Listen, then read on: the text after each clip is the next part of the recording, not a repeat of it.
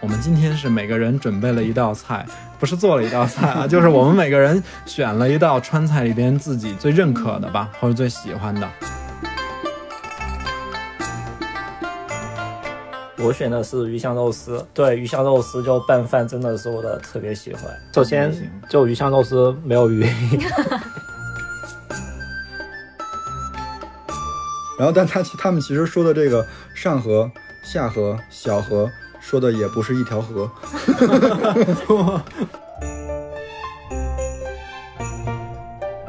就麻婆豆腐，首先是可以去尝一下的，而且用的是那种砂锅碗，就看起来很热乎的那种。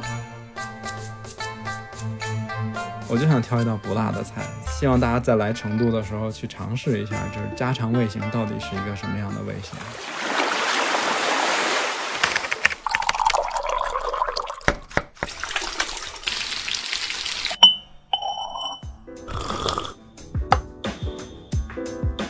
我们需要工作，需要闲暇，需要想象力以及一些理想主义。我们想要潜入生活，听见城市的风味，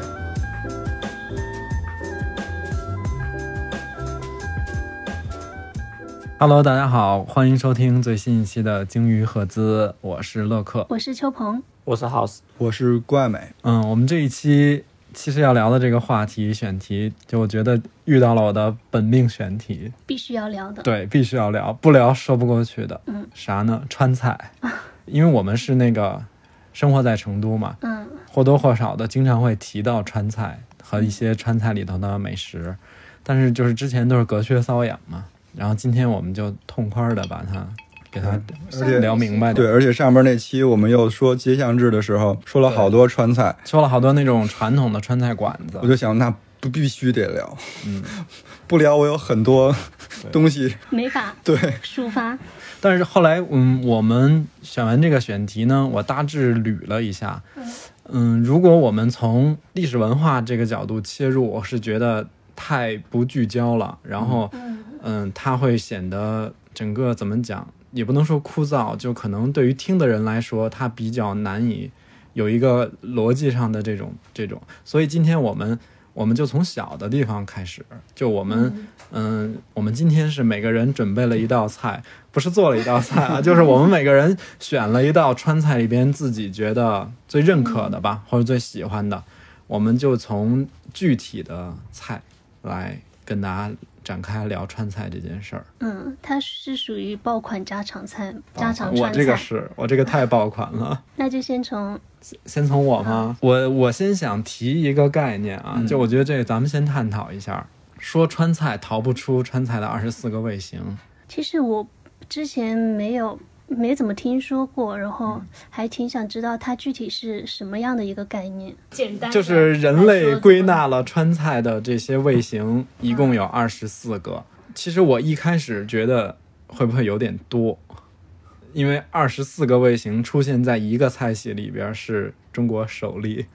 我觉得其实最最最直观的方法就是大家把自己所有吃过的炒菜想一遍，其实都包括在这二十四味型里了。它它可能会是一个菜可能会对应几个味型，不，它对不是说一个菜会只是一个味型这一种。种。对，嗯，嗯，然后每一个味型其实都有几道比较代表的菜。哦你再看，你就是反过头来看一下，觉得哎，还真是川菜，嗯就是还真是我们平时会吃的那些菜。但其实有些菜我有点分不清楚，它到底是这个还是这个。到时候咱们其实可以探讨一下。嗯，嗯，关于你看这个二十四个味型，其实我觉得这么多年下来的一个感受啊，我首先觉得它可能是为了方便大家传播，或者是这这有这么一个考虑，归纳了一个二十四个味型。因为我们不是经常很喜欢弄什么几大菜系啊，各种排行榜什么的，因为这样确实有利于大家去理解川菜。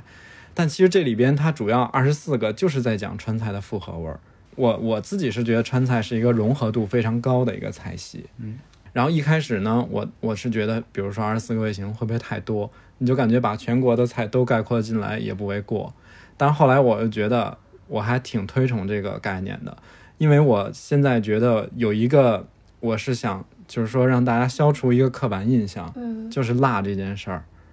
因为辣真的是近几年才，我觉得才，而且我自己爱吃的很多川菜往往是不辣的，但是我不知道是不是有很多外地的朋友不理解说川菜不辣这件事儿。这个辣的话，是不是包括辛辣或者辣椒？因为辛辣跟辣椒其实它是两个概念嘛，对吧？对啊，因为其实，在辣椒传入中国之前，川菜主要是以胡椒跟花椒来调味儿的，嗯嗯后来才加了辣椒。你吃这不辣的，因为它是就是传统的上河帮的川菜。哦，那我觉得这个概念可能也要先提出来，才方便我们后面去讲具体的东 西川菜有三个帮派嘛，啊。上河帮，然后下河帮和小河嗯三帮。合帮，嗯那上河帮其实指的就是以成都和乐山为代表的比较传统形式的川菜。小河帮就是它有一个非常就是更明白的一个意思，就是盐帮菜，是以自贡为代嗯表的，以自贡和内江。嗯然后自贡和内江又分了，自贡是盐帮菜，然后内江是糖糖帮帮菜菜，因为这两个地方一个地方产盐，一个地方产砂糖。糖，对，然后下河帮就是我们所说的、呃、江湖菜，嗯呃，就是重庆。巴渝地区对其实应该是对，就是川东加重庆这一片。嗯嗯，然后，但他其他们其实说的这个上河、下河、西那个小小河，说的也不是一条河。三条河吗？对，但我记不住这几三条河到底是哪条河了，但绝对不是一那条。天 我搜了一下，嗯 那天就你提到这个概念之后，我就把那个成都的地图，啊就就四川地图，就打出来嗯看一下，好像发现，比如说上河帮就是岷江，岷江啊对对对对跟乐山一样，然后对对小河帮就是沱江，沱江啊，然后下河帮就是嘉陵江。啊，哇，是嘉太好了，陵就江补齐了，补齐了我这一方面。因为你只要一跟我说地理，说什么河，我我就疯了。啊，这三条其实是在整个四川或者说巴蜀、巴渝地区非常重要的三条水域嘛。嗯，就是很多文化都是沿着这三条水系分布开来的。所以就是传统的上河帮川菜，就是成都和乐山的，它有些东西确实不那么辣，它是在四川菜里边清爽清爽型的。那就是小河帮，就它就是以辣对，和怪为著著称的。重口味嘛，他们为什么这么重辣？嗯，就是因为盐帮菜自贡产盐，所以它的整体调味都偏重，嗯它是偏重口味的。然后像那个就是嗯下下河帮火锅其实是典型的江湖菜系里边的东西，它就是那种大的器皿，就是那种火锅、毛血血旺、对辣子鸡这些对就是比较典型的重庆的菜。烤鱼，嗯，对对对对对嗯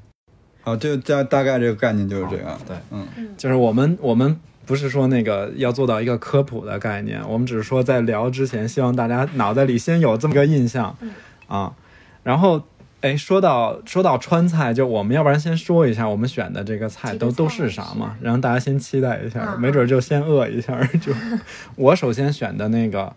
回锅肉，因为在我心里，嗯在我心里，回锅肉是川菜之王。那我就 有不这肯定是会被 diss 的，没关系，我说了，在我心里我强调了两遍，因为回锅肉是非常典型的，在二十四味型里它归为家常味，然后它就是回锅肉是非常典型的一道家常味型的代表，而且就是说回锅肉，我发现我在跟那个本地的朋友去去探讨这个东西，大家都觉得。哪哪哪家的回锅肉还不如我外婆、我爸妈做的好吃，因为它真的太家常了。我就觉得它是就是是应该是成都每一个家庭都就是经常会做的这么一个菜，所以我就选了它。但但你你选回锅肉。哦，是，比如说它配菜是有特别喜欢的嘛？因为回锅肉的配菜特别多，我对觉这个得待会儿我再讲，因为回锅肉真的，我做功课，包括我平时吃的时候，都会发现配菜对我都算是一个困扰了我选的是麻婆豆腐，啊。王者之菜。因为麻婆豆腐也是那个漂洋过海过海，尤其是在日本，日本传播很嗯传播度很高的一道在菜。那个在那种美国的那种中式快餐连锁也经常可以看到。啊我觉得他跟老老老干妈是 属于都是走向世界，然后让人念念不舍的那种菜。之前那个《孤独美食家》里有一集，然后五郎吃了一家就是日那个麻婆豆腐专门店，有红麻婆、绿麻婆、白麻婆和黑麻婆。我选的是鱼香肉丝，嗯，因为我觉得我是一个米饭重度依赖的人，然后我觉下得饭对鱼香肉丝就拌饭真的是我的特别喜欢。我是宫保鸡丁，就是国菜啊，就是宫保鸡丁，绅士扑朔迷离。哦，宫保鸡丁绅士待会儿很值得我们聊一下哦，因为这里边可能我们会有不同意见。但是宫保鸡丁本命菜，你所有人什么时候，你从小问我，我都是你最爱吃哪个菜，我就是宫保鸡 丁。对，我们一般有时候出去吃饭，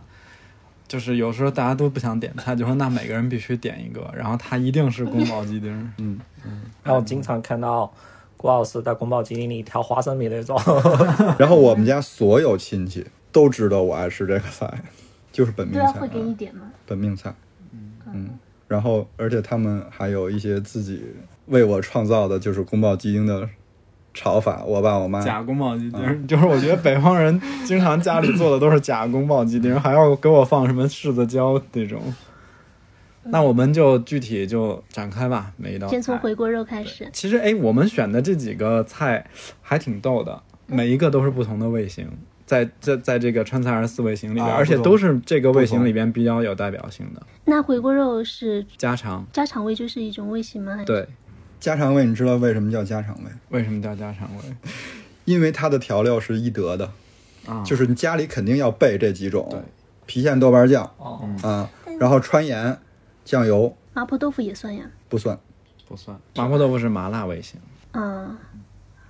哦，我大概知道。再总的来说一点，我觉得家常味吃的就是豆瓣酱味儿，它为主要味型的。因为就是盐吧，有一种说法啊，就豆瓣儿是川菜之魂，嗯就是川菜里各种味型，就是大多数都是经常会用到豆瓣儿，不管它是煮还是腐，起码是会用到它的。嗯，然后我在梳理这个回锅肉的时候，就是包括查，也包括想自己平时吃和做这个东西的经验，我提炼了几个关键词，一个是二刀肉，嗯，一个是灯盏窝，一个是郫县豆瓣儿，一个是豆豉，一个是配菜。前面两个不太熟悉。个这几个，我觉得真是要展开我聊一集也是可以。二刀肉的话，指的是做回锅肉最好的一块部位，它就跟其实嗯杀猪跟杀牛差不多嘛，它是会按照部位去切分这个。二刀的位置就是在臀尖儿下面、大腿上面。屁股蛋儿，哎，对，屁股蛋儿。嗯，因为杀猪是这样，它是会从尾巴开始，嗯，啊，炫掉尾巴之后的第一刀叫做臀尖，后臀尖，然后第二刀就是这个位置，也叫坐板，嗯，就是屁股蛋子 上，然后再往下是那个大腿嘛，就它就是在大腿跟那个臀尖儿之间，反正我这么说，希望就大家能明白嗯哈，想象一下这个画面。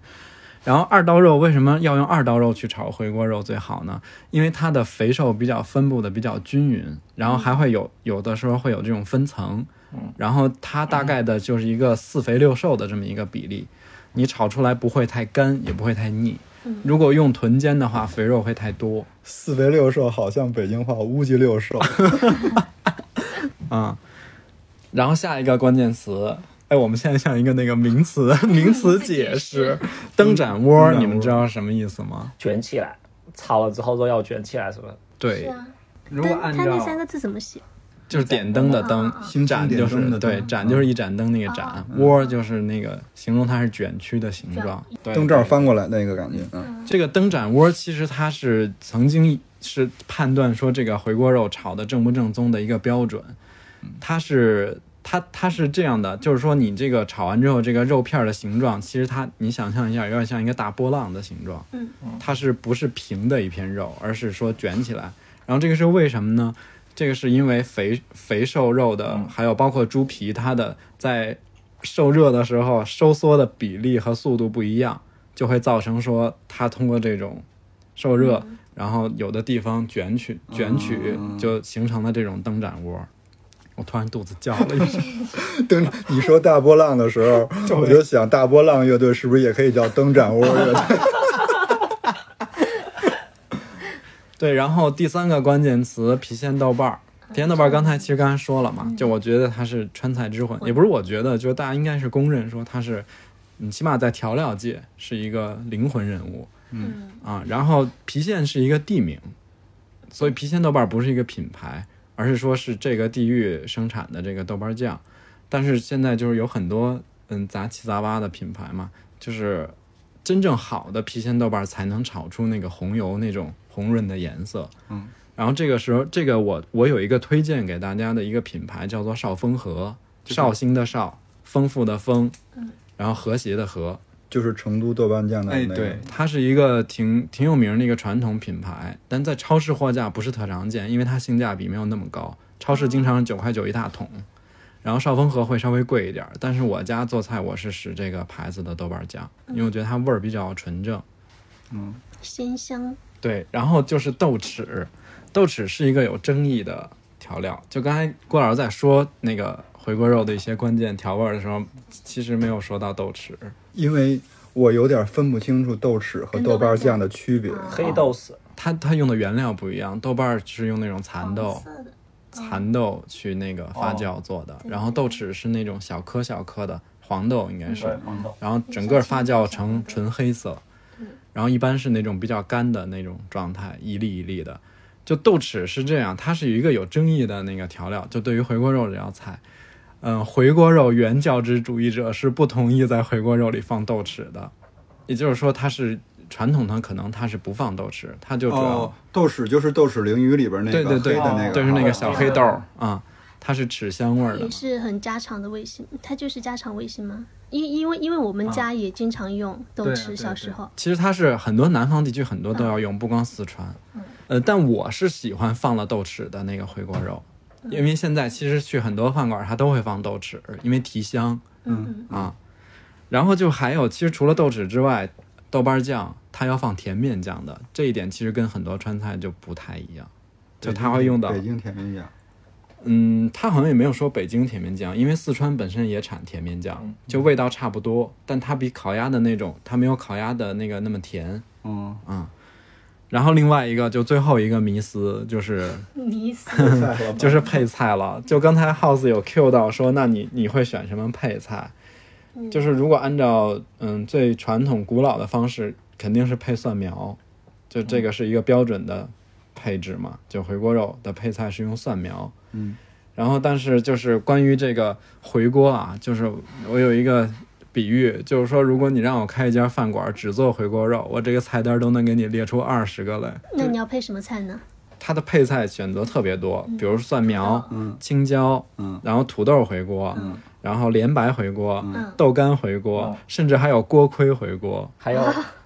苦瓜回锅，吃过吗反正真的就是它，因为我是觉得，因为它是一个家常菜，所以它能搭的润质就特别宽。嗯但我最爱吃的是盐菜回锅，就榨菜的那种盐盐菜，呃，盐就是那个柴米油盐的盐，嗯盐菜，盐菜是用那个是用莲花白做哦的咸菜，莲花白就是卷心菜、包菜。嗯，知道。我觉得这道菜的配菜有为我们不吃猪肉的人考 虑，真的就是。但如果比如说，就是如果出去吃炒菜，就是我也很想吃回锅肉的味道，味道但是你不想吃那个肉，对，但我不想吃肉，所以挑那配菜，它用什么回锅我就很关键了。嗯，土豆回锅是最容易满足的，哎，还有一个菜叫做回锅土豆， 这是俩菜啊。土豆回锅是说用土豆配菜炒的回锅肉， 回锅土豆说的是没有肉，就直接用这个味型去炒土豆。然后就是这这个菜对于我来讲，刚才 House 说他的下饭神器有鱼香肉丝，但我是回锅肉。就其实它它它的那个汤汁不是很丰富，这道菜炒出来很干，但是我我也不知道为什么，就我很喜欢用那个一个带着肥肉、带着一点瘦肉的，把米饭卷起来，然后塞到嘴里，嗯，就是在一起吃的时候会吃回对锅肉啊包。这个就跟我那个吃烤肉也喜欢配米饭，可能是一个道理。嗯，就是油脂跟碳水的结合。那不紫菜包饭吗？那种你不觉得以前就学校周围很多一些盖饭，回锅肉盖饭、对鱼香肉丝盖饭、回锅肉炒饭吉米芽菜盖饭这种，对而且盖饭跟盖浇饭是两种。有盖浇饭有汤汁更加多一些。嗯啊，对对对，这个事儿我要说一 下，就是原来在北京的时候，我们吃的那个盖盖饭，嗯，然后都是菜盖在上面，没有汤汁儿。北京好像没有区分盖饭跟盖浇饭，对，但是到了成都，我发现我点过一次盖浇饭，就是夸张到已经到了汤泡饭的那个地步，对，就是变成了那种糊状了都。然后我就说这也太太省事儿了吧， 汁儿多了它菜就会变少，你知道吗？对，嗯，它就让你裹着那汁儿混而且混一顿饱饭。那个汁多的时候会特别烫，对，我就我就就会特别想赶快吃那 种，我就想那种比较干干巴巴的一些就还好。嗯，嗯，然后那个回锅肉的做法，我简单说一下啊，因为我们这个声音不可能成为食谱，大家想做还是可以去可以搜那个论坛或者去那些下厨房那些地方去搜它的做法。就首先刚才这个二刀肉，嗯，就是它是一块儿类似于五花肉的这个形状嘛，一个长条。嗯它的第一步就是先把二刀肉要汆水，要煮熟，然后这个清水你可以去加葱姜跟花椒，嗯，这样去腥味儿这样对去腥，还可以给肉去提香，煮个二三十分钟，看你买的肉的大小。判断的标准是什么呢？就是筷子可以插进去，嗯然后不冒血。主要三十分钟还挺长的耶。对，所以其实做这道菜有点麻烦，挺耗时间的。然后第二步是冷却，就这个肉它煮完之后，你把它拿出来，要么放在冷水里，要么你放在冰箱里急冻几分钟。因为我们都有一个经验知道，就是这个热的肉是没法切的，一切就会碎了，就散了。那就很烫手呀。对，就所切以切肉，我有一个疑问，那天我做饭的时候还问他们，就牛肉切法跟猪肉切法，啊它要不一样跟着那个纹理来，是不是是？牛肉切是牛横羊切横切牛羊吗？羊上次上次我爸在切肉的时候还特意嘱咐我，他说你切牛肉要怎么怎么切。 横切牛羊，竖切猪，嗯，哦，因为牛羊肉就是牛肉，它的纤维感比它纤维比较粗，就容易一丝一丝的就。嗯第二步冷却完了之后，第三步是你要嗯拿那个厨房纸之类的把这块肉去擦干，在切之前，不然你就会待会儿炒的时候整个会爆到邻居家去那种， 就会特别的爆，因为你想它下热油锅，其实这个刚才我们讲到这个灯盏窝儿，它形成就两个关键要素，首先你这块肉选的要还不错，其次就是这个厚度，它厚了一定是卷不起来的。哎，那个肉片要稍微大一些，不能太小，对，小了之后也卷不起小的来哦也。卷不起来，它要有一定的宽度才能卷起来。现在就开始正式炒了，把把油烧热之后，把这个肉片儿先搁在锅里给它爆香，嗯然后让它有一点那个变色，上一点这种焦焦黄的颜色。炒炒到这个肉它开始有一点卷了，有一点嗯上色了，你你把它推到锅的一边儿去，就不让它直接让它盛出来在也行在热油里边儿，然后在这个油里面下豆豉跟豆瓣酱，嗯爆香，然后炒这个红油，然后豆豉、豆瓣儿其实最好在你炒之前先剁碎。然后这里有一个顺序，就我我没有求证，但我是确实听一个川菜的一个大厨给我说的，嗯一定要先下豆豉，后下豆瓣儿。我没有没有，我也没有去问这个原理，因为我觉得老师傅说了，就这么按着做就对了。对啊，你原来那些厨师学跟师傅学就没有好为什像也么不。用讲啥道理，你就这么做都是肌肉记你以后自己就理忆解了，嗯都是肌肉记忆。嗯，然后呢？然后就是把这两个炒出红油之后，再跟这个肉翻勺嘛，再去嗯颠，翻匀之后就可以倒那个甜面酱，用一点生抽给它卸开，不然那个酱太浓的话，进去直接就糊了，你都推不开。这样就是激发，就会给肉挂上一层那个酱香味儿。嗯嗯，再加那个盐和糖，因为回锅回锅这个家常味型，它主要吃的就是豆瓣跟甜咸。嗯，然后所以糖盐是一定要加的，但盐千万要少加，因为豆瓣酱本身就是一个很咸的东西。对，最后就是你加自己选择各种配菜，你是用青椒还是蒜苗还是用啥，然后这个配菜加进去，只要断生就可以出锅了。就比如蒜苗这种东西，其实加进去大概也就是十五秒就可以。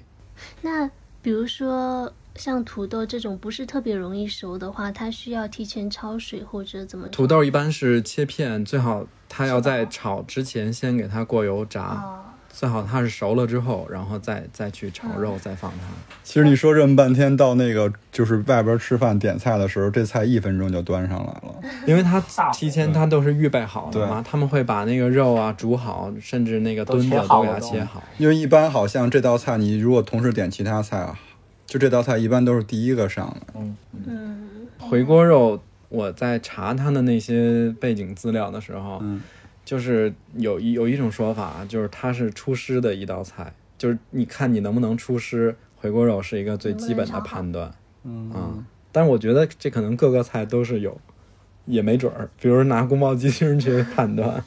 哎，你 Q 到我宫保鸡丁了吗？对，因为就回锅肉其实大概就是这样的这么一个过程。我觉得，嗯、嗯，我为什么挑这道菜，就是因为它不辣，我就想挑一道不辣的菜，然后给大家说，就是让希望大家在来成都的时候去尝试一下，就是家常味型到底是一个什么样的味型。那就到宫保鸡丁了吗？我是宫保鸡丁，嗯， 那宫保鸡丁的前世今生，哎，我不想讲，因为有，因讲不为明白，，对，因为说法太多了。他那比个较认可的他那个故事不就是说是一个叫什么那人丁宝桢啊？丁宝桢怎么就是，反正要不就是跟别人学的，要不就是他改良的。嗯，我就看这个故事的过程当中，我就觉得它特别像，就是比如说一道菜，然后老佛爷爱吃，怎么怎么怎么怎么着，然后它就流传开来了，就是好多那种北京菜的著名菜系的套套路。然后那个就我就不说了嘛。但是其实，嗯，宫保鸡丁。它宫分保鸡丁像屈原一样，就各地都在抢它， 是不是？对，宫保鸡丁有好几个版本，有那个鲁菜的版本，啊然后有川菜的版本，嗯，然后有那个贵州的版本，啊，贵州也在对抢他是贵州人，还有我姥姥的版本。四川朋友肯定觉得它是川菜，对，贵州朋友肯定觉得它是那我就觉得它是北京贵州菜。但是有时候是宫保鸡丁，还有一个词叫宫爆，他们说那个是一个写错误的写法，啊，不应该是是保护的是这样宝吧正确的应该那是个宝。宫爆宫爆鸡丁是鲁菜的叫法，它在鲁菜的菜谱里边写的是宫爆鸡丁，它在川菜里边就是现在我们日常叫的宫保鸡丁，然后在贵州的菜谱里它叫它叫那个宫爆丁宫爆鸡，宫爆鸡宝鸡。对，然后他们其实做法有有一些区别，先说一下宫保鸡丁到底是什么味型？嗯、胡辣荔枝型，因为我在看川菜的那个分类的时候，好像四川是把它分到胡辣味型里面。嗯，正经应该是胡但是胡辣荔枝型。我我理解的，按照北京的那个炒法，我更觉得它是荔枝味型。是吗？好吧，你继续。然后它鲁菜的炒法和其他的炒法不太一样啊，就是那个鲁菜的炒法用的是鸡腿肉，啊，嗯，北京的那个宫保鸡丁用的也是鸡腿肉，啊是吧？对对对，好像是。然后那个鲁菜里边它会加笋丁，或者是马蹄丁，增加它因的为那清个笋嘛，就对，不是青笋吧？是竹笋吧？是青笋吗？是青笋，青笋。青笋。哎，但成都也是用青笋炒啊，但是北京宫保鸡丁是没有青笋的，但正经的川菜的宫保鸡丁里边没有笋，就传统只有只有花那个油酥花生和那个辣椒，嗯，呃，干辣椒。嗯葱都没有。葱油吧，反正鲁菜最大的区别就是这两种，它里边要放一个笋丁儿或者马蹄丁儿。嗯然后其他的炒法其实就跟川菜的宫保鸡丁差不多了。川菜的那个宫保鸡丁里边，其实它是用的那个鸡胸肉，啊，但我们家炒是用鸡腿肉， 其实讲究一点儿的是应该用鸡腿肉，但是如果现在你去一般饭馆去吃，全是用鸡胸肉。你们家炒法就是我姥姥的炒法。好像陈就是那个去日本的那个川菜厨师陈建明，他的孙子后来在新加坡开了一个四川饭店的分店，就是用的说是用的鸡胸肉，宫保鸡丁，嗯，因为它用鸡胸肉，因为就是鸡胸肉肯定是没有鸡腿肉那么那么嫩嘛，对，嗯鸡胸肉柴，，对，所以其实这边就是固执的用鸡胸肉，以后它还有它还有一些做法上的那个，就比如说要要怎么去吐，就是剁它呀，什么拍它呀，怎么着让它形成一个比较嫩的一个口感。然后正经的就是川菜版的宫保鸡丁，它是不会炒完了以后，盘底下还有那些富裕的汁儿的，哦，那我们吃的都是崴的，它都是挂在挂在鸡丁就儿是鸡相当于丁它儿会上。勾芡，把它对哦挂在，它都得挂在鸡丁上，那个汁儿不会流到盘底，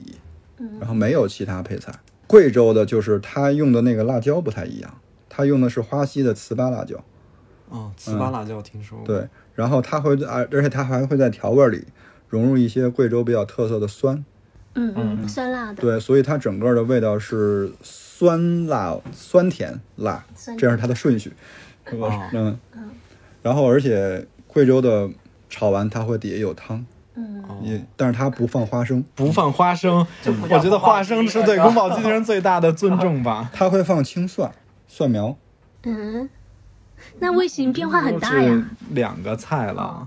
不是不是两个菜，就是它传统意义上就是这样。啊，就是我们吃的不一定是什么，它有可能是、哦它是有可能是改良过的对，北京版的，或者改良过的鲁就是那个鲁菜系的，或者说是川菜版的。它因为它有一个历历史演变的过程，它有一个很就融合了各种各样的一一个做法，因为它毕竟后来变成家常菜了，那就更那什么了。嗯就像我姥姥，她还要放黄瓜丁呢，哎，还真是，我们家有时候也放。嗯，对吧？这个放但是人家就是明确写写了，宫保鸡丁里就是什么都可以放，你就不能放黄瓜丁。啊，这是为啥？对，因为黄瓜的水分太大了，炒完出会哦汤是吧？，对炒完会破坏它整个的那个味型和它那个不能有而且汁儿对的啊那，个黄瓜感觉自己本身的味儿挺独特的。对。清香的。我自己在家炒宫保鸡丁的话，是那个鸡丁、花生跟青笋和葱段儿，就没有别的了，其他就全是调料。所以你其实你这样看来，我们有的时候在北京吃的那个好像还更接近川菜的川菜对的，啊就是那个要求。但这就有啥说啥哈，我我我自己是觉得北京的宫保鸡丁比四川的好吃，四川的鱼香肉丝比北京的好吃。北京有鱼香肉 丝，有，对， 你是那个逻辑是要就是捋一下是吧？我这有点绕。不是，我觉得似乎哪里有问题，但是觉得哎，我好像也是这样的。我自己是更爱吃北京的那个饭馆里头的宫保鸡丁，嗯，嗯，我我一开始搜这个宫保鸡丁，因为吃的你太常见它的一种家常菜宫保了。鸡丁我觉得不好对讲。因为你在网上如果搜这个事儿的话，就是如果他是北京的媒体发的这篇文章，他就说这是北北京鲁菜系发展过来的，北京就宫保鸡丁是我们发明的，因为它在京菜里菜谱里呢。然后如果这篇是贵州的报道，那他就说其他地儿都是崴的，那就是我们贵州的菜。 然后如果比如说是那个 就是四川的媒体，他就说有任何疑义，这不是川菜吗？对对对，我觉得好像大部分人会觉得它是一道川菜，嗯，因为它的调味确实太川菜了。然后我姥姥的版本就是她就是黄瓜丁她她是用鸡胸肉、黄瓜丁，嗯，然后整个它的味型是因为北方人他不会放放那么多辣椒，对，而且他也不让我吃那么辣，他们甚至就是，哎呦，就是一两个就觉得能提个味儿对 了。 放对，放一点那种干辣椒，稍微提一点味儿，然后他还是以那个咸甜对，为就我主觉得北京的那个家里那种姥姥或者我我爸妈做那种，感觉就是炝炒鸡丁，跟宫爆没有太大关系，因为哎但它是也我没特有别爱吃我姥姥做的那个鸡丁，就是我对，们因家为它所有就是亲戚都北做京的不出来家常味儿嘛。嗯嗯，但就吃不到。宫爆鸡丁还有疑义吗？我觉得宫保鸡丁里面花生跟青笋是最好吃的，啊，我觉得花生第一，就特别就想去挑里面的花生跟青笋。你们看过《生活大爆炸》吗？没嗯我没看过完一点儿点儿，没看完。它里面因为他们几个经常去中餐厅嘛，然后里面有一个 Raj，他就很喜欢吃宫保鸡丁，他说的那是那个熊猫快餐的那个宫保鸡丁吗？有可能哎，然后就是我熊们家熊猫快餐确实有宫保保鸡丁这道菜，但是跟宫保鸡丁也没啥关 系，番茄芡的 宫保鸡丁，反正就是挺 嗯，那那是另外了，就是后来就是他们出海改良的，那又一成了自成一套的东西了。嗯，也是中国人在那边开的。嗯，呃不，他好像说的不是中国人，是另外一个，但是是会说中文华人吧？感觉他们就是那种就是这种川菜到了国外，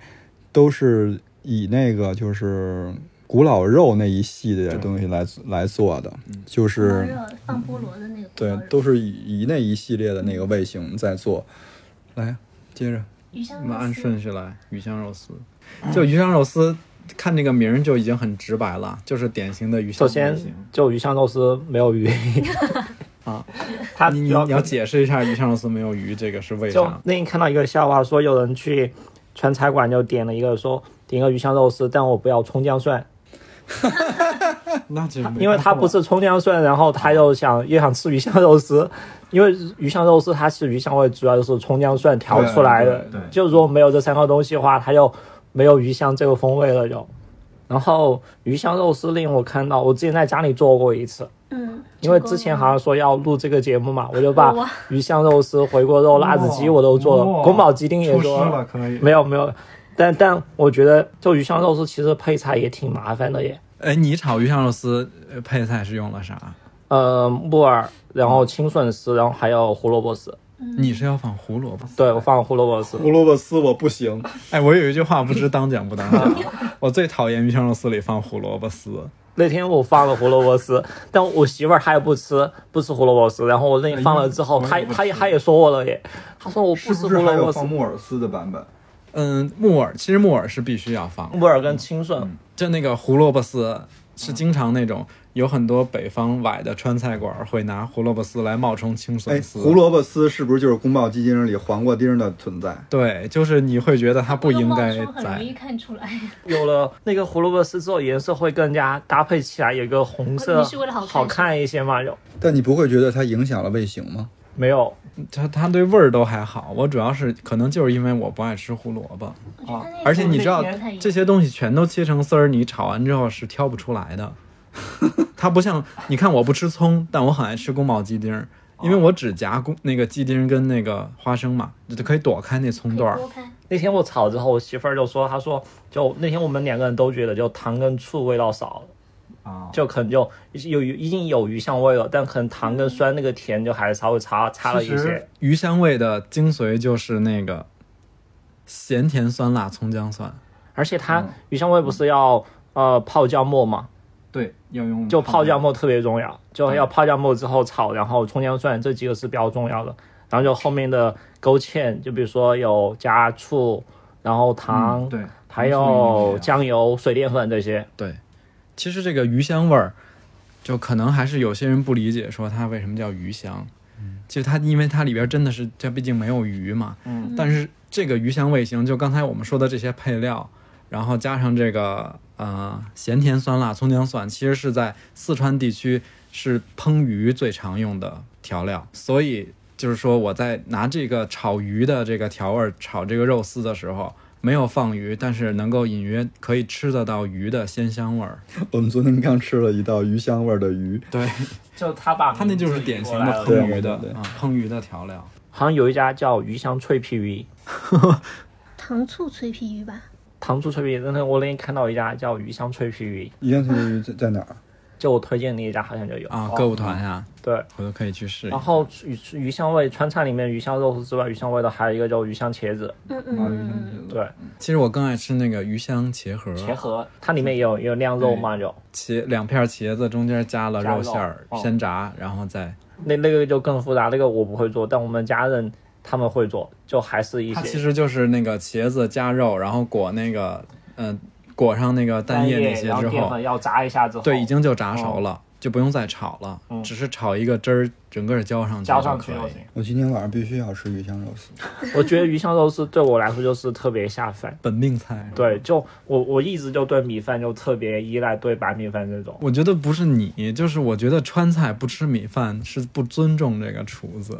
真的，我觉得川菜。就我在四川吃炒菜，我没有这个本领。就是有些朋友可以不吃主食， 你干嘛看我？啊，对，但我就特别，你如果说让我吃川菜不给我上米饭，我我就只特要难吃受炒菜就不可能不吃米饭，啊。我可以，我就这，我这这这我有，我有技这能是，吧我有这个技能。那天说到鱼香肉丝，不是我们公司隔壁不远有一家鱼香排骨面嘛？啊，就我觉得它鱼香味其实也是有，有，但对但它它没有那么典型，它没点它它其实有那个味道，但它对不像鱼香肉丝或鱼香茄盒那么浓郁的鱼香味。但是你在它那个鱼香排骨面里确实可以吃得到那个酸辣、咸甜这几嗯个味儿。我觉得它有一种，它那个鱼香肉丝里的复合味儿，嗯是必须要你那就着那个味道，你吃到那个青笋，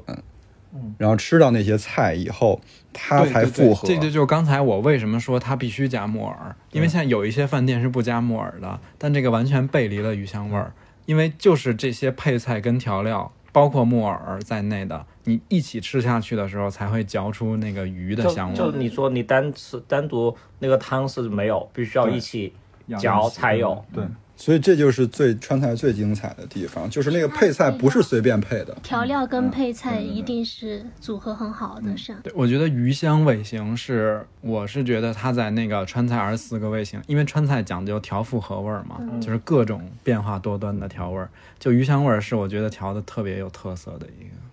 嗯，荔枝味儿型也是，对荔枝味型。然后还有一个我比较喜欢的怪味，怪味味型，怪味鸡片，对，啊好多拌鸡都是那个好端多碗凉拌味菜都是怪味，怪味凉面啊，怪味鸡片儿这些，牛王庙的那个面，嗯对，怪味面也是，怪味儿那个有一典故，嗯，就是之前那个应该是好像是望江楼那边有一个老的餐厅嘛，他说就是那个故事里写的，就是他发明了这个怪味儿这个这个味型。做菜那个师傅在做拌鸡的时候走走神儿了，哦， 这个好多那种像什么臭豆腐这种，都是同异曲同工的这种发明套路。哪儿的差？对，就我不知道，嗯，可能不生活在四川的人接触怪味味型会比较少，嗯，因为这道菜没有特别走出川菜系，就它基本还是在本地。就怪味，我还是想给大家尽量形容一下它，你大概能够吃到一个什么样的嘴里的感受，因为怪味儿它是特别的。复杂，嗯，它大概吃到嘴里就是你的咸甜、麻辣、酸、鲜和香都有，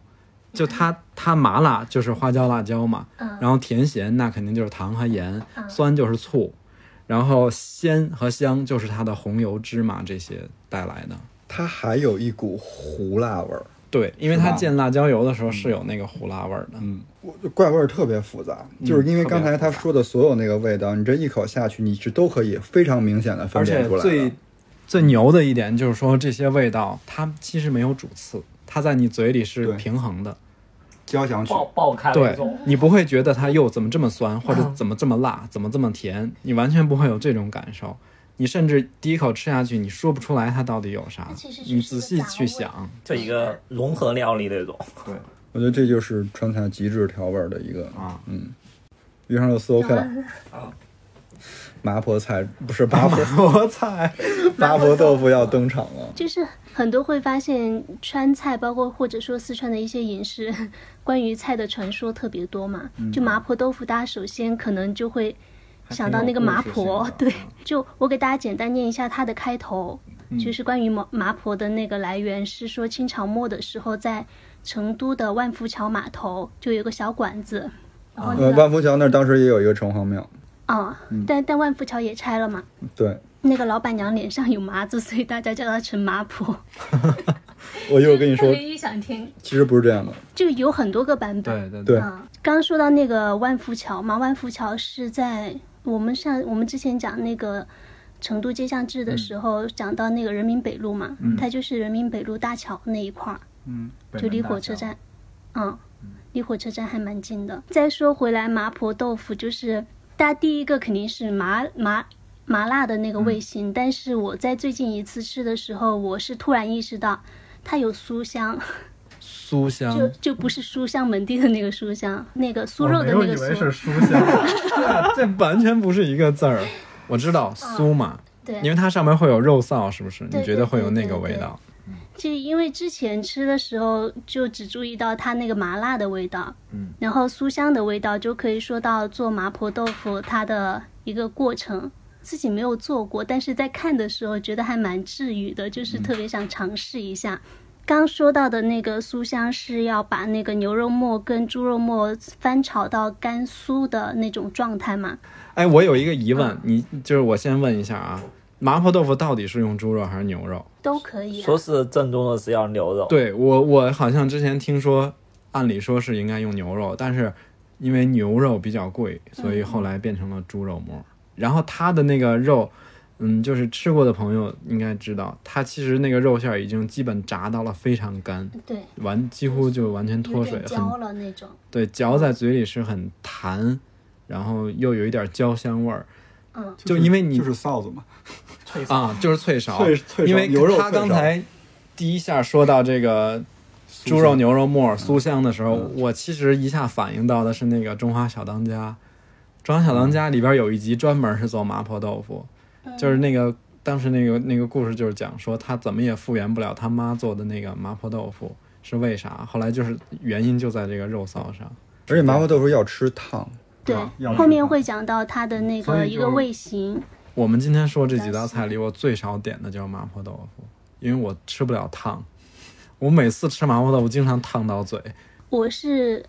吃不了那个花椒，它最后会加那个花椒粉嘛。对它上面都会花椒直面接撒一层，就对摆盘之后再撒一层花椒粉。其实我还有一个疑问是，它最后我上次吃的时候，它上面除了花椒，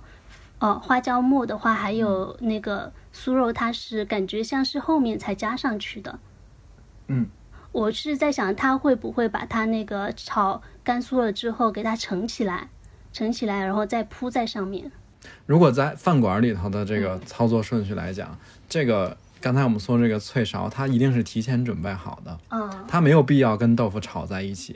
比如说，它单独去炒这个这个豆瓣味型的这个豆腐，炒出来之后，它盛在容器里，再去撒呃那个肉臊跟花椒。一个是说它的摆盘会比较好看，嗯对再一个它就是你的正确的吃法应该是先把它和匀，就你拿嗯到之后第一下应该想先把这些料都给它对就是和进去。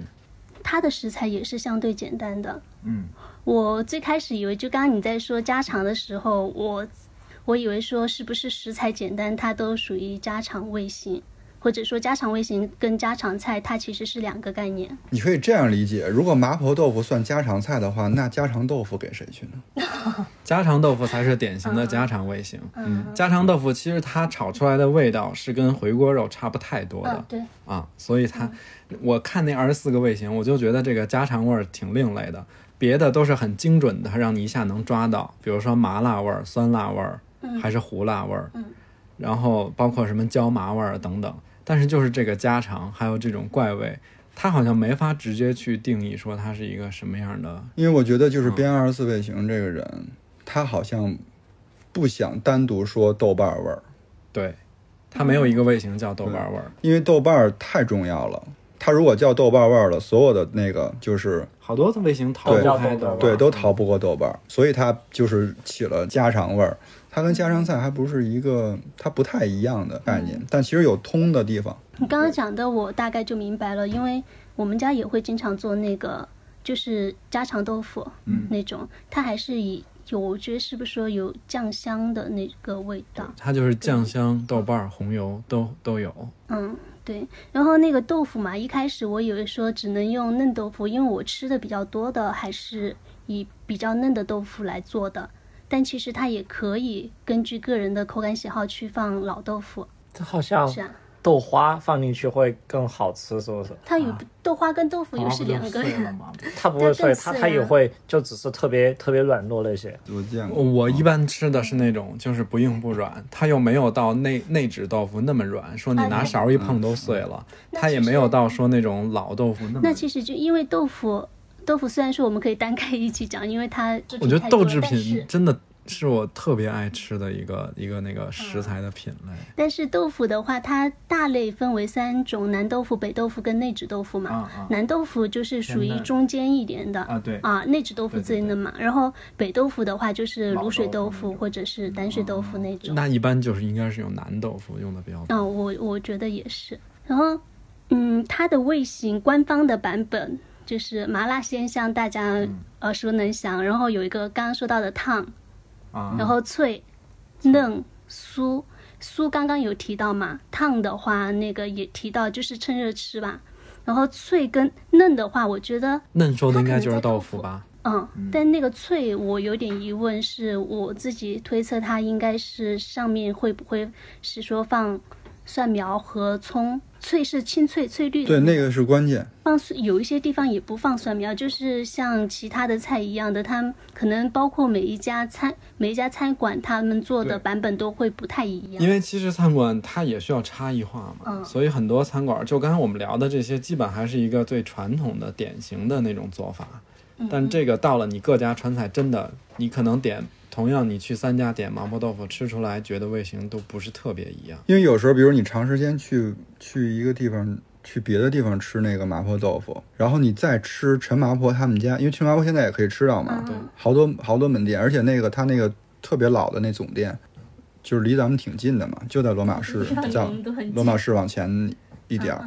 一会儿我给大家讲一下那个那个故事，我觉得还挺有意思的。你其实你吃你在吃他陈麻婆那个那家总店的豆腐的时候，你你还你会有觉得诧异，就是跟我别的地儿吃的好像不太一样。但我觉得既然人家都这么多年了哈，百年传承，我觉得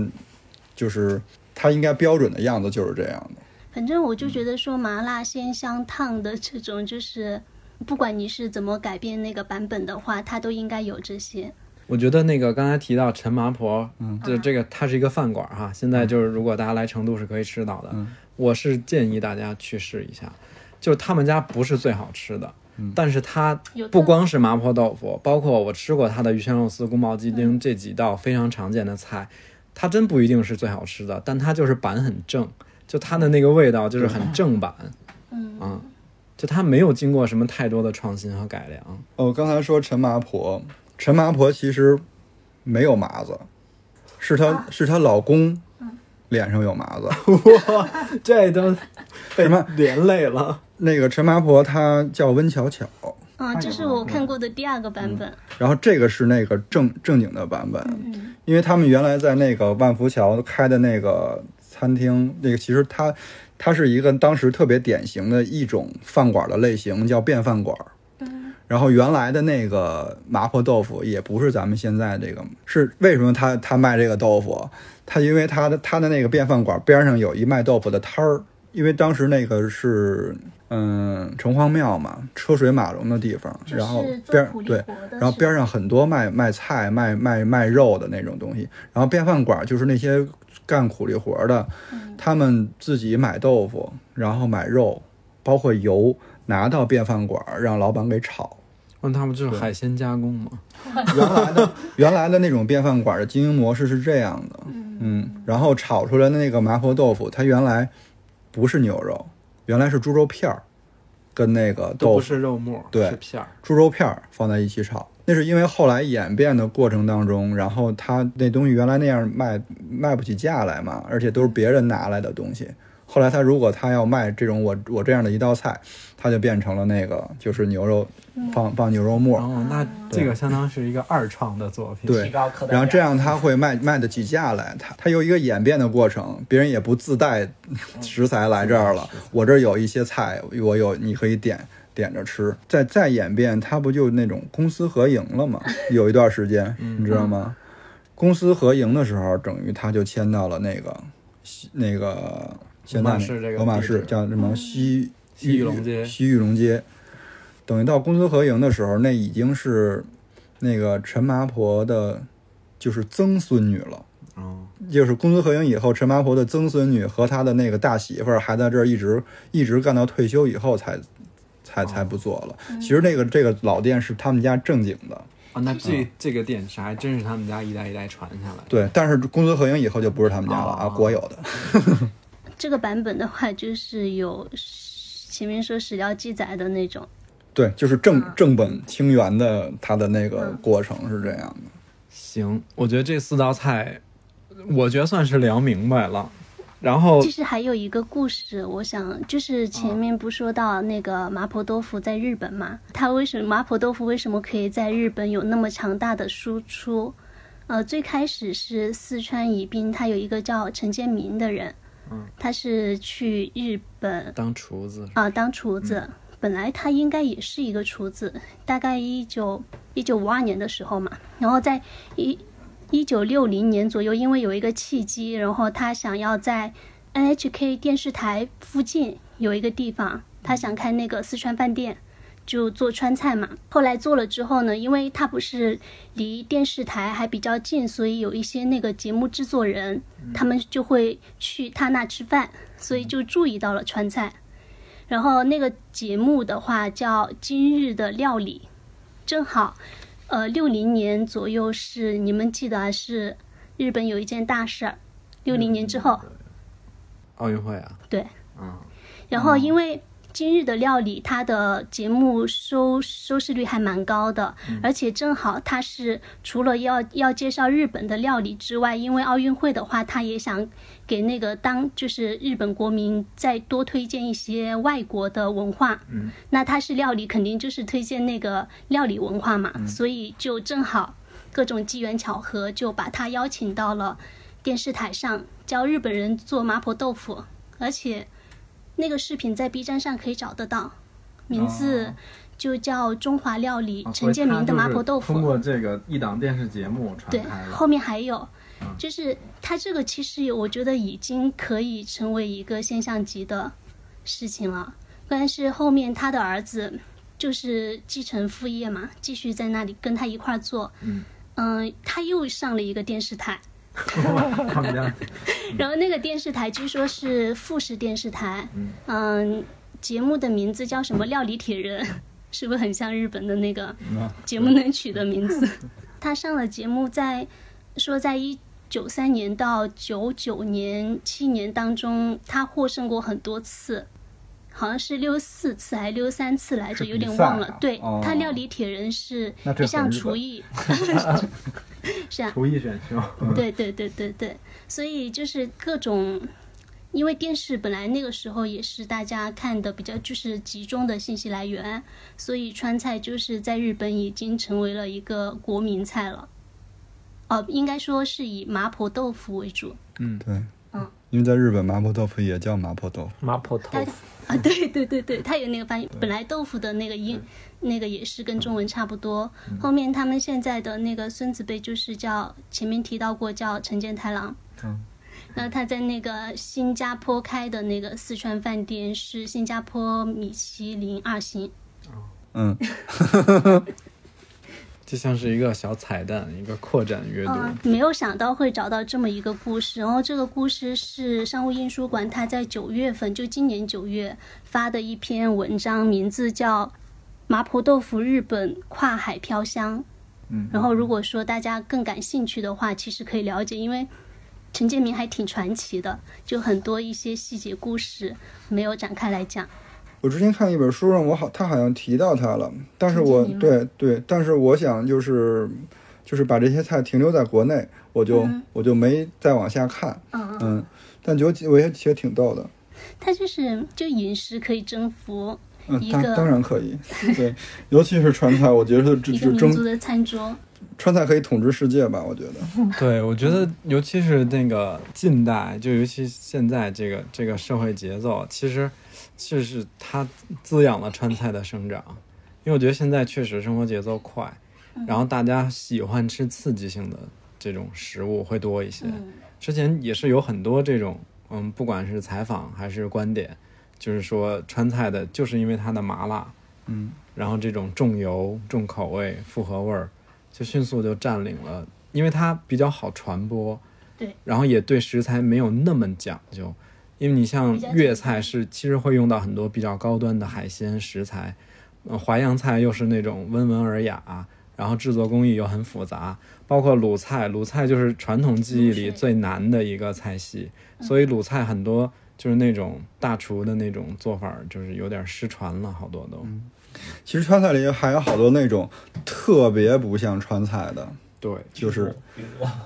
比如川菜里有一个味型叫咸鲜，咸鲜，对，然后这个里边的代表菜是啥呢？开水白菜、哦，雪花鸡脑，嗯，这两个好像鸡豆花嗯儿特别国宴上的那些菜就你甚至觉得这个菜是个淮扬或者哦是粤菜的味型。但是你们去吃面的时候，会不会经常看到有什么啪啪菜？啊它啊就是开水煮青菜嘛。但它也不咸，它就是开水煮青菜。咱们就是比如说说川菜的时候，会有一个特别明显的感觉，就是它好像特别特别的融合。嗯，好像上一期就是那个 House 有讲到一点，呃，郑兴元关正兴，关正兴他是一个满洲人，哦嗯，满族，在旗旗，对，人嗯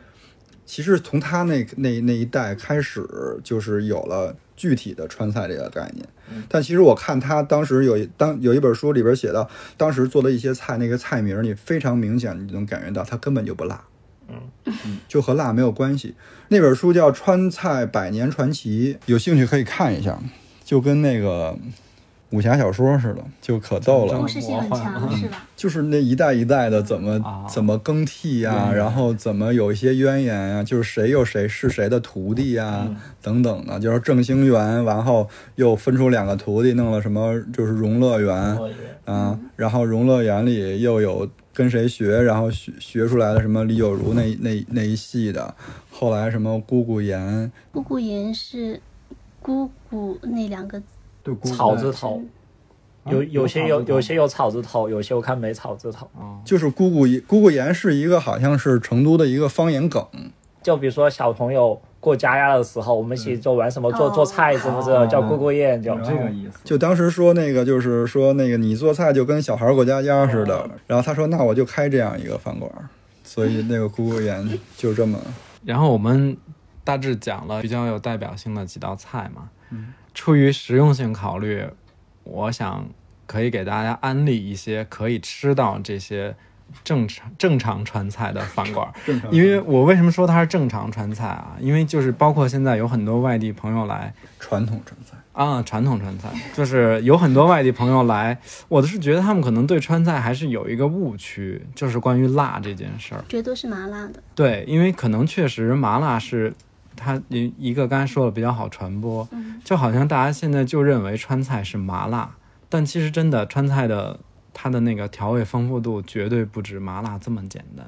然后包括现在有一些我不太喜欢的饭馆，也是因为他们太放大辣这件事儿了。就之前我看到有一个也是一个川菜大厨的采访，他就说，嗯，现在你去不管全国各地啊，四川本地也好，还是去其他城市，就是会加辣椒就号称是川菜厨师。他说，但是这个事儿其实对川菜挺不利的，就会给大家造成一种刻板印象。对。但比如说你人家标榜我是江湖菜，那我吃到这个没问题。对，人家就是盐帮菜打的就是这个，对。那你也吃到没问题。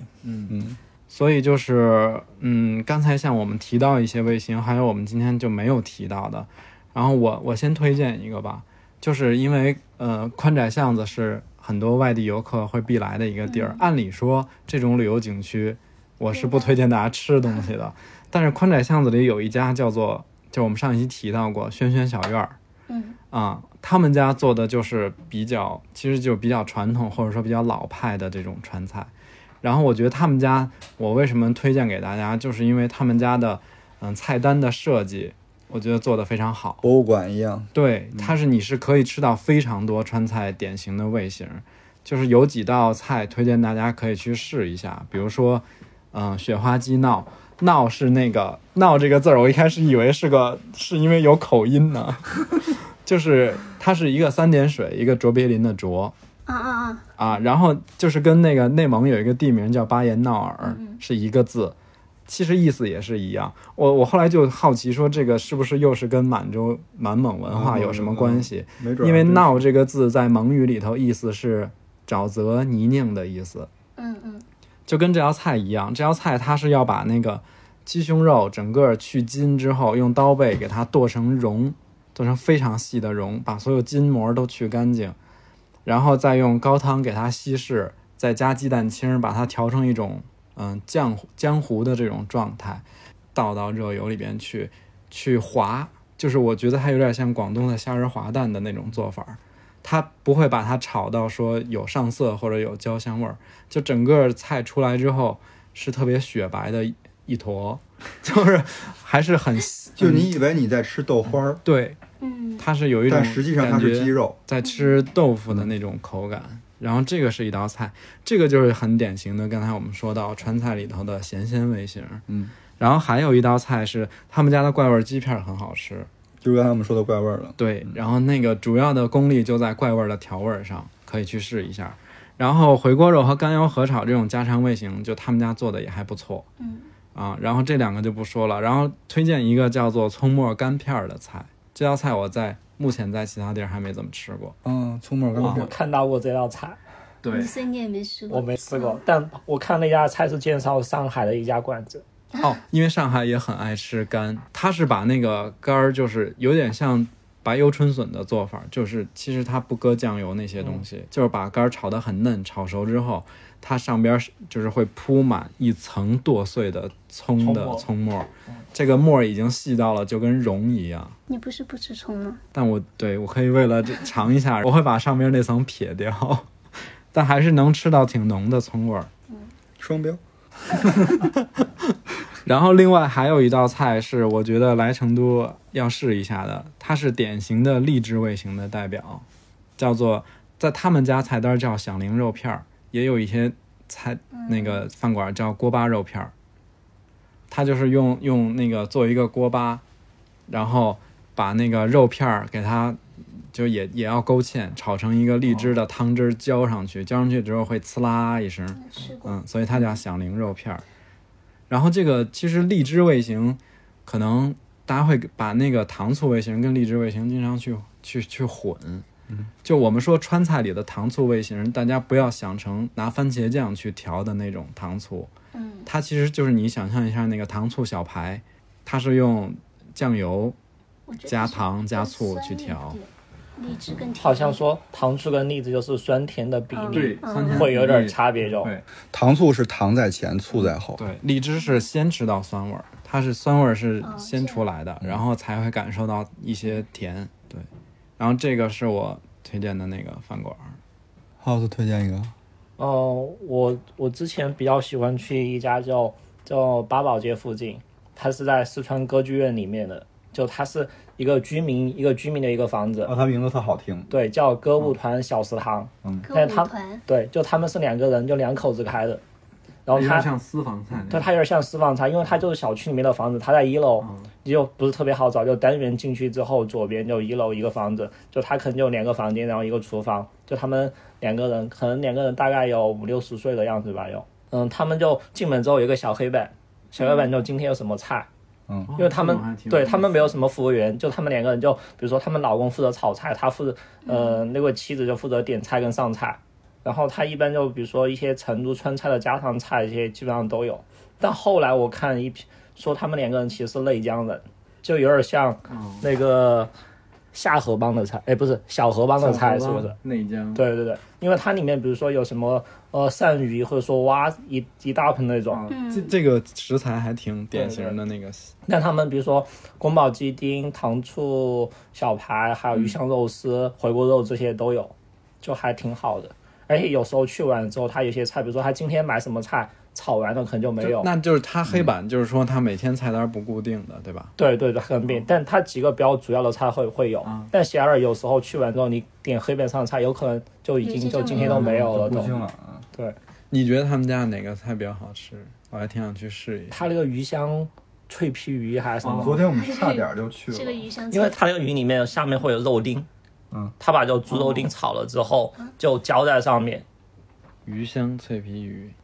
昨天差点就去了。后来因为有个朋友来，然后说人太多了，就换了一家。嗯，他们家就是小桌子，嗯一个房间里面有几张，就是像吃面馆的那种那种桌子就拼在一起，就还是比较安静耶。秋鹏呢？原本我觉得我推荐不出来，然后正好中秋节的时候跟家里人去吃了，在肖家河中间那边有一个叫永乐饭店的，永乐大地的那个永乐。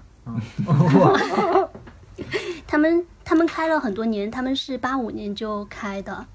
然后。嗯、我我们去，我也是在那最近一次一次吃到了麻婆豆腐，它是他们家的麻婆豆腐，我觉得是比较传统的那种嘛。就麻婆豆腐，首先是可以去尝一下的，而且用的是那种砂锅碗，啊就看起来很热乎的那种，对，很烫。其他推荐的几个菜，按照我个人喜爱的程度排名就是，呃，糯米排骨，嗯，我超爱吃那个，是蒸的那种吗？对，就是蒸笼装的，然后干腰河炒嘛，还有豆瓣鱼，好像是豆瓣鱼，但是我有点记不太清，因为他们家比较推荐，就点单率很高的是脆糖醋脆皮鱼，但我们去的时候没有，所以才换了。还有一个是丸子汤，它是番茄味儿的，然后里面有豆芽儿，豆芽，哦，对，这标准的成都圆子汤的做法。是的，然后有一道我很想吃的菜没有点到是泡椒鲜笋。凉菜吗？嗯，不是炒的不是哦炒的，就清炒的，就想到都流口水的那种。就这几个。我推荐那个鱼食记，哦，鱼食记我吃过，嗯，然后鱼食记，鱼呸，鱼食 鱼食记应该也是一个，它其实我觉得它那个堂子不大，不大它算算苍蝇馆子，嗯，但是它的菜品就是特特别丰富。但是它有苍蝇馆子里没有的那种大型菜，嗯然后大我菜我推荐他们家几个菜，一个是藿香鱼姜藿香豇豆鱼，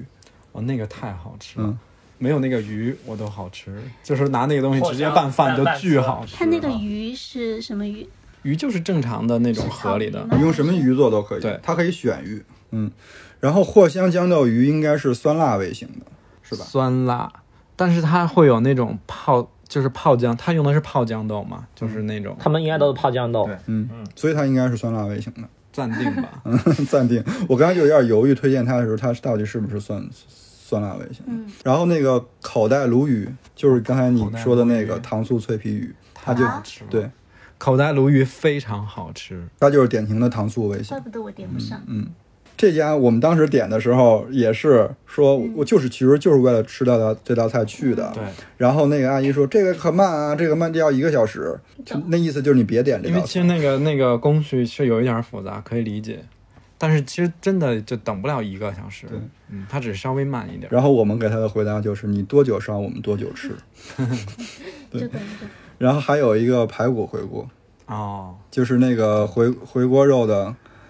升级版，其实嗯它把排骨放在里边一起一起就是炒，带骨的那种肉，那就是加它是上脆骨还是说真的是有嗯带带脆骨带脆骨？带脆骨的，嗯那就是家常味型嘛。到时候我们也会把这些餐厅的信息，放在 show notes 嗯里，面嗯在这么饿的一个情绪下，要结束这一期，所以其实川菜算一个非常融合的嗯，菜，嗯、你如果就是追根溯源的说，它其实就是吸取了很多那个就是原来满汉宫廷菜，嗯然后江浙菜，嗯，的一些精华，在四川本地就是本地化，形成了一套自己的体系。所以有的时候就是会有一个非常尴尬的场面出现，啊我知道，昨天就出现了，什么？你说吧，就是我们比如说那种，尤其是那种宴请宴请型的川菜，然后就是巨大的盘子嘛，嗯，是吧？那个巨大的盘子，你点多了以后，那个桌桌上上是放不肯定放不下的，